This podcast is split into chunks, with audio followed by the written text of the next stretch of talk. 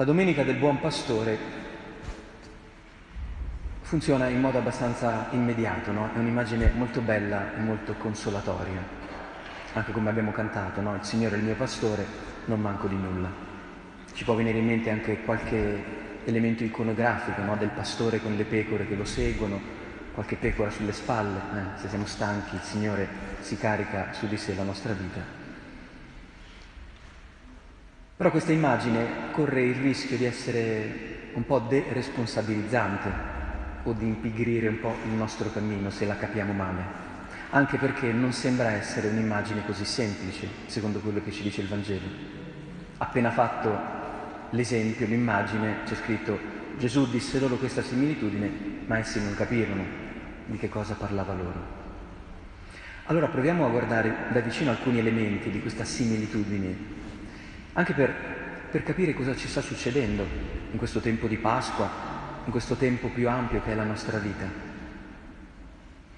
Gesù dice: chi non entra nel recinto delle pecore dalla porta, ma vi sale da un'altra parte, è un ladro e un brigante. Chi invece entra dalla porta è pastore. La prima immagine è quella del recinto che dobbiamo cogliere.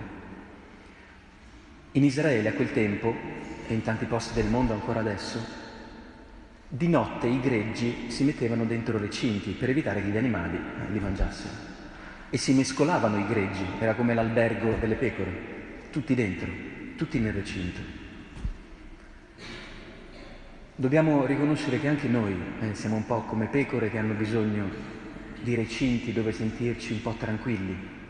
Eh, pensate quanti recinti noi usiamo, a partire da quello di casa, eh, le nostre mura domestiche e poi tutte le appartenenze che ci fanno sentire un po' al sicuro. Anche la, anche la fede è un recinto, anche la Chiesa. Sentirci cristiani, cattolici, venire a messa, no? Noi siamo pieni di gesti con cui crediamo di poter mettere la nostra vita dentro un recinto e tenerla un po' al riparo dai rischi. Ma il recinto è fatto per uscirne, non per starci eternamente. Ci stavano di notte le pecore, poi bisogna uscire.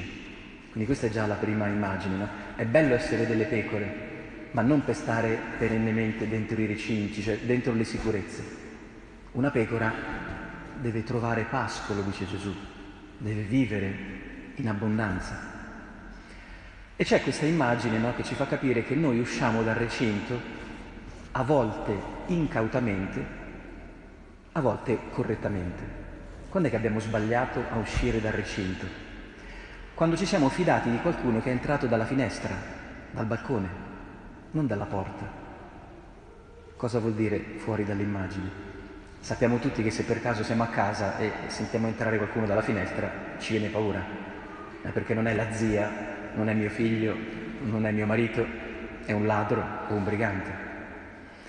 Nella vita è più difficile avere questo sistema di sicurezza quando le persone, le proposte che ci invitano a fare qualcosa arrivano velocemente a beccare, a stuzzicare qualche nostro desiderio.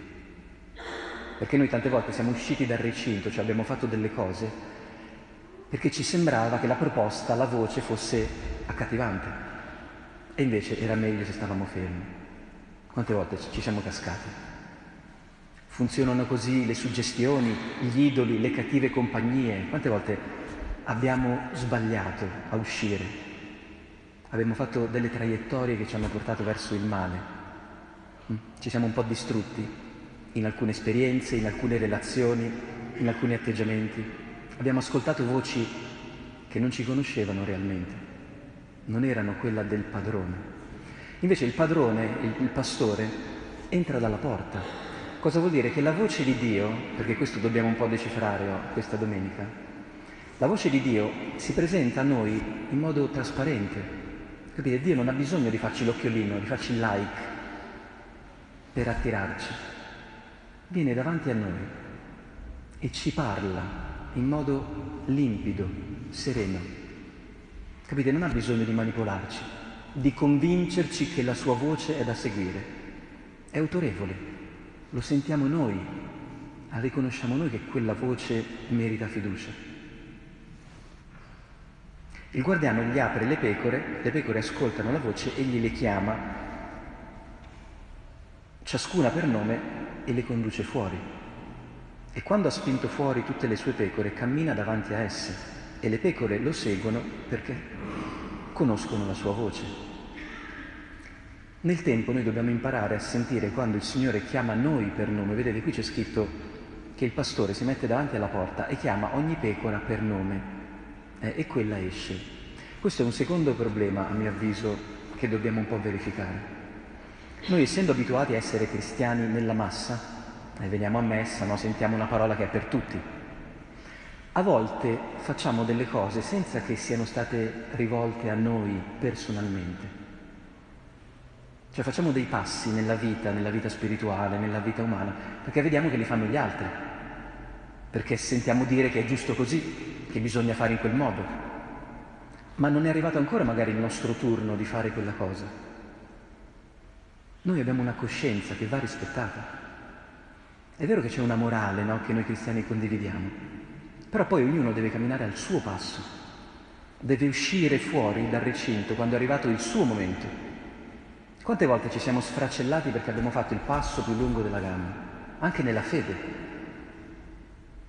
Il pastore non ha fretta di far uscire immediatamente tutte le pecore, c'è un momento per ciascuno nella vita. Questo vuol dire che anche nella fede, anche nelle cose etiche, morali, no, che Dio ci invita a fare, è importante saper stare fermi o addirittura saper fare un passo indietro, senza imbarazzarci. A volte non siamo ancora arrivati a certe cose, alla capacità di fare certe scelte. Dobbiamo aspettare. Questa, capite, è una grande libertà interiore che dobbiamo saper prendere davanti a Dio. Verificare quanto la nostra coscienza riesce a capire, a sentire della voce di Dio.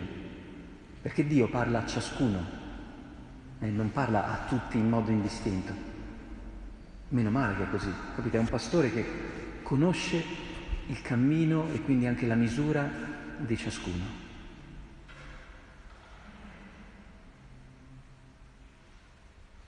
Un estraneo invece non lo seguiranno, ma fuggiranno via perché non conoscono la voce degli estranei.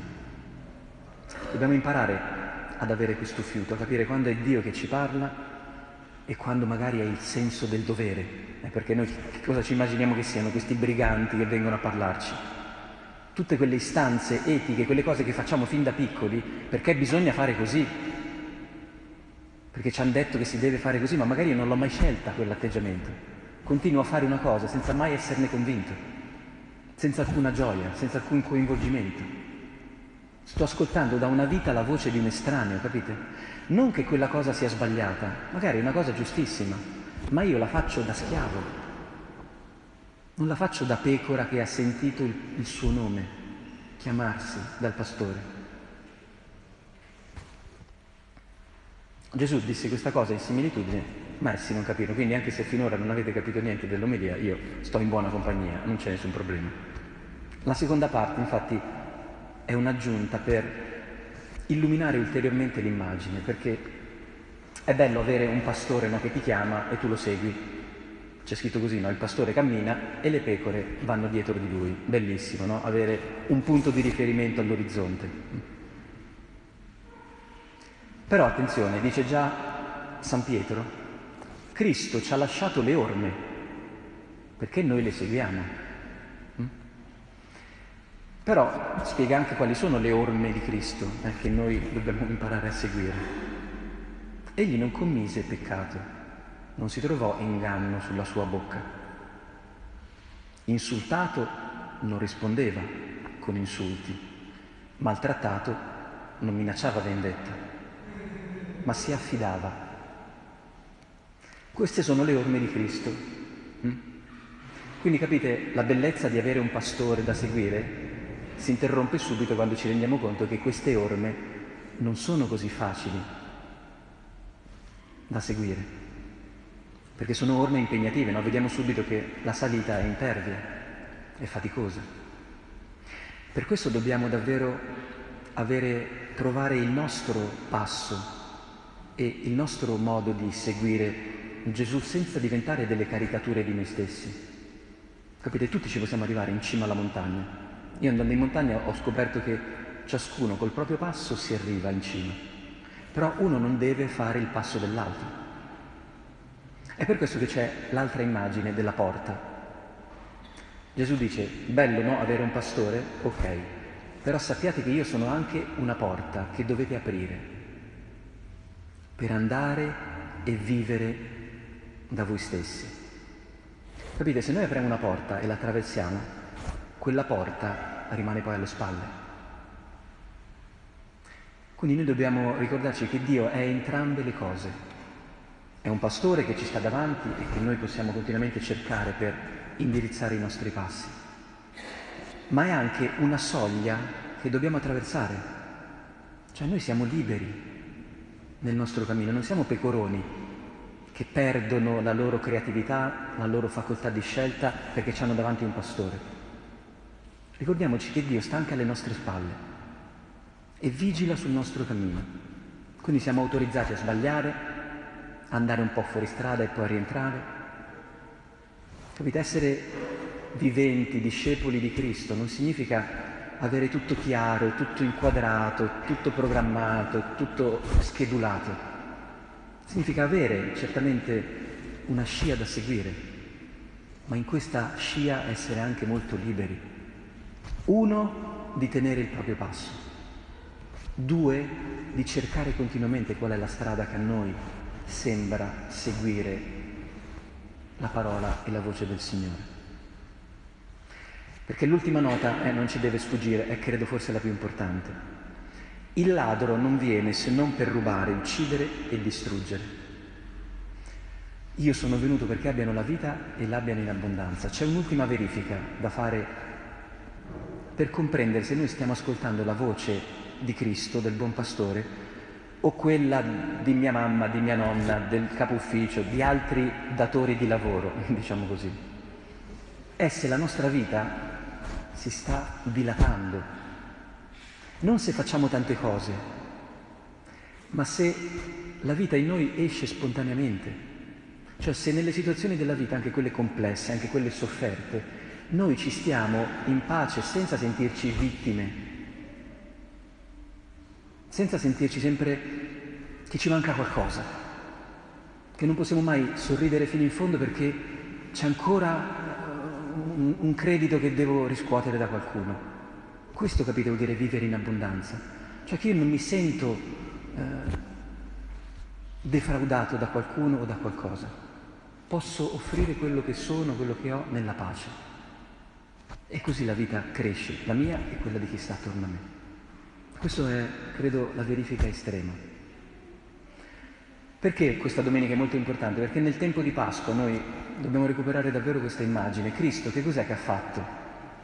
È venuto in questo mondo, ha vissuto, ha fatto il falegname per trent'anni, per tre anni ha insegnato, ha fatto miracoli, ha, ha sofferto, è morto, è risorto, è uscito dal recinto del mondo.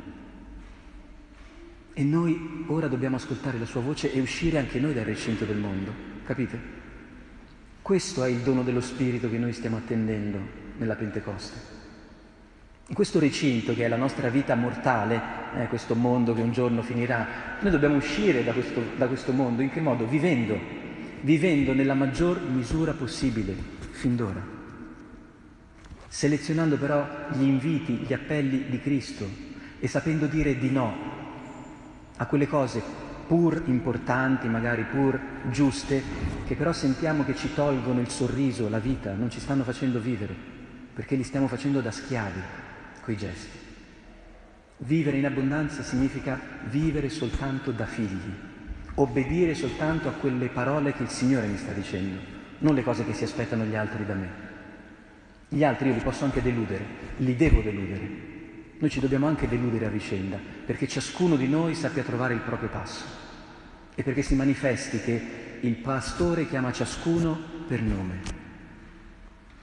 E in questo dobbiamo avere un grande rispetto del cammino di ciascuno, degli errori di ciascuno, delle debolezze che si manifestano in noi. Dio vuole che abbiamo la vita in abbondanza, che tutti usciamo da questo recinto. La notte finirà e quando finirà troveremo il pascolo che Dio prepara per noi. Che il tempo di Pasqua ci faccia tornare il desiderio, che questa aurora giunga per ciascuno di noi e che la possiamo già iniziare a vivere in questo mondo, ascoltando la voce del pastore buono che chiama ciascuno per nome.